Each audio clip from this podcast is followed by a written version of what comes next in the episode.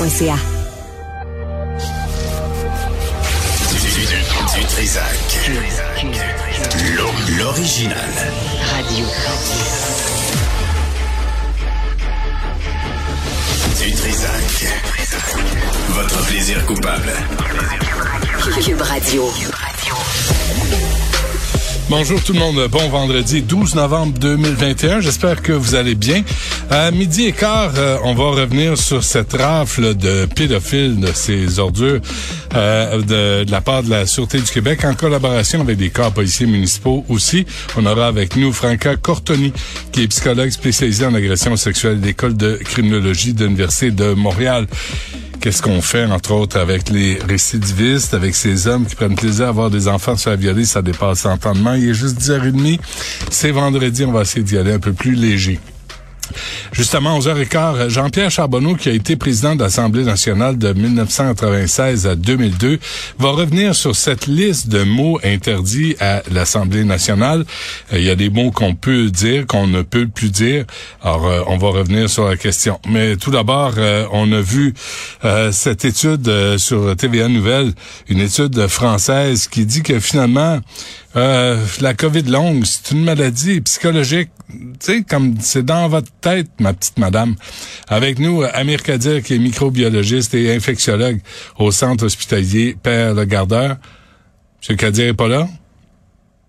Monsieur Kadir s'en vient? Monsieur Kadir est là? Il est pas là? Il est-tu là? Merci. Amir Kadir, bonjour. Bonjour, euh, Monsieur Dutrisac. Ah, lâche-moi donc, toi, Monsieur Dutrisac. Monsieur Benoît. Comment ça va, Amir, depuis que tu as lâché la politique? Es-tu un homme heureux, léger, soulagé? Je suis pas heureux parce que j'ai lâché la politique. Je suis heureux parce que les choses fonctionnent bien pour Québec solidaire, puis moi, je fais mes, petits, mes petites affaires. OK, c'est bon. Euh, je sais pas, t'as vu ça? On va se tutoyer, Amir, là, parce que t'es plus en politique. On n'a plus, euh, on a plus ce, ce jeu-là à jouer. Euh, tu l'as vu, cette étude française là, qui affirme que, finalement, euh, la COVID longue, ça serait psychosomatique. Qu'est-ce que tu en penses? Euh, je dois avouer que j'ai eu la, on m'a envoyé la référence, j'ai vu un article qui en fait la recension, j'ai pas eu le temps de voir, je, je, je l'ai appris ce matin je suis de garde.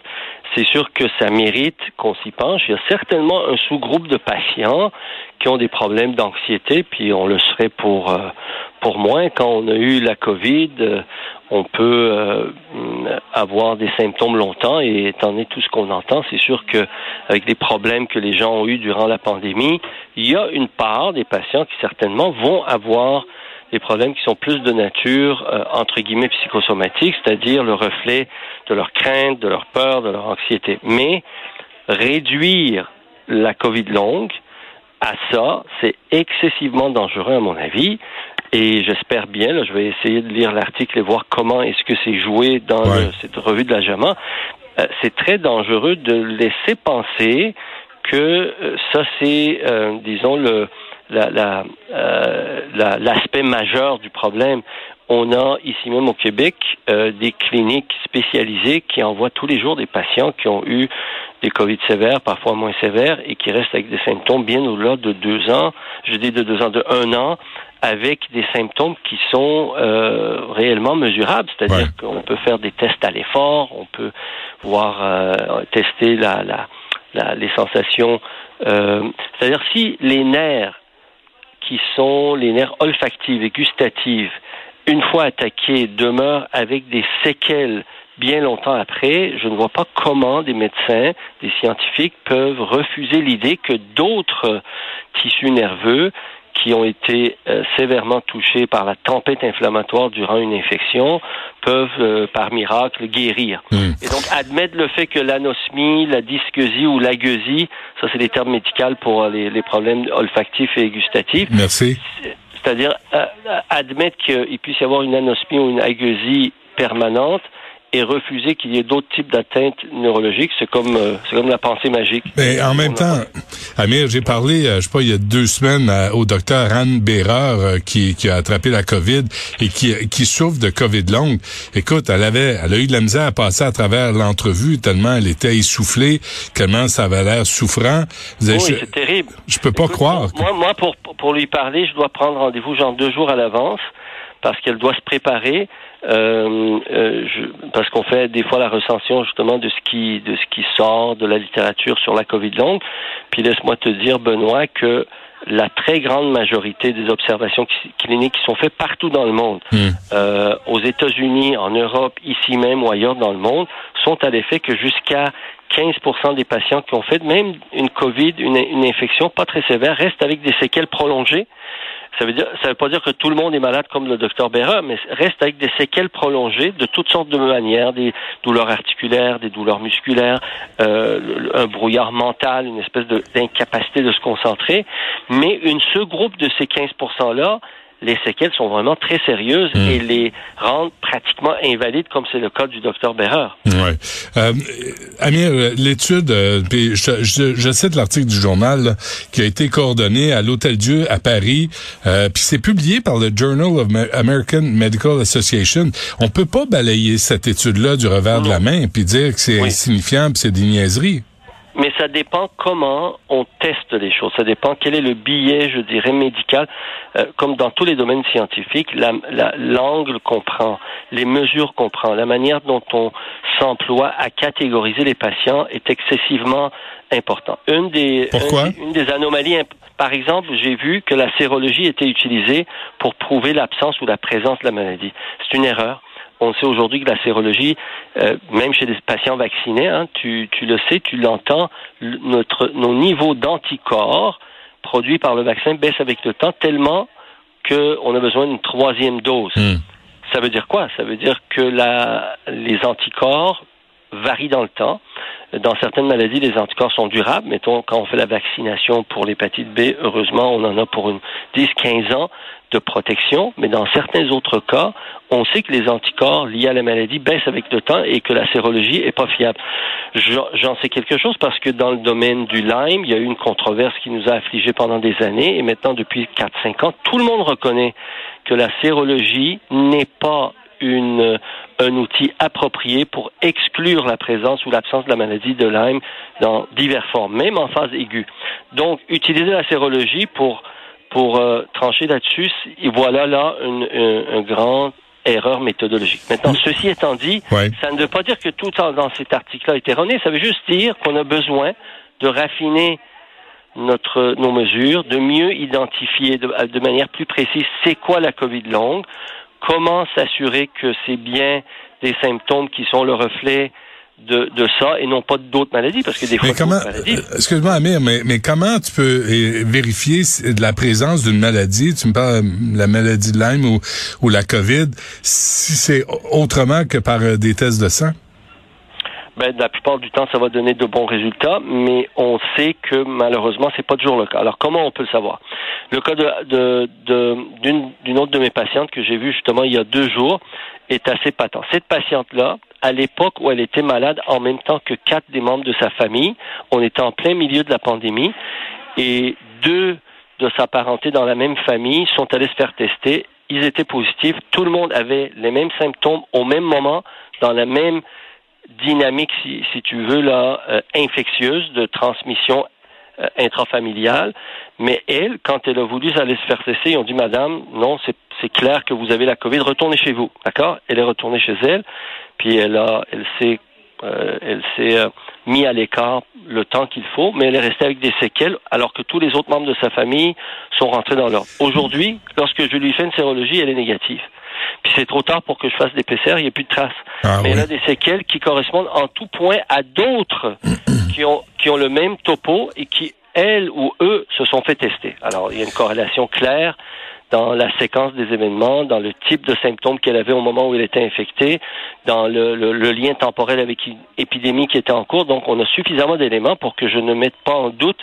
En fait, pour attribuer ces symptômes à d'autres choses, il va falloir que je travaille fort puis je trouve d'autres choses qui soient Hmm. convaincantes. Sinon, c'est la COVID euh, jusqu'à preuve du contraire. Il y a pas là, euh, là on s'entend euh, Amir Kadir, il y a, pas de médicaments là, pour traiter la COVID, euh, la COVID longue. Non, malheureusement, non. C'est là qu'on en est, comme dans la COVID longue, comme dans le syndrome qu'on appelle de fatigue chronique ou l'encéphalomyélite myalgique, qui est un ensemble de, je dirais, de pathologies, euh, c'est-à-dire une définition clinique qu'on donne à des gens qui ont eu un élément déclencheur, qui peut être une infection virale ou bactérienne. L'infection est éliminé, mais les séquelles laissées par la réaction du corps, c'est-à-dire l'auto-immunité, le dérèglement euh, de, de différents systèmes fait en sorte que ces patients ont des symptômes euh, très prolongés qu'on appelle souvent la dysautonomie qui les afflige et pour lesquels on n'a pas de, de solution hmm. malheureusement encore. Mais cette étude-là, -là, c'est pas rien.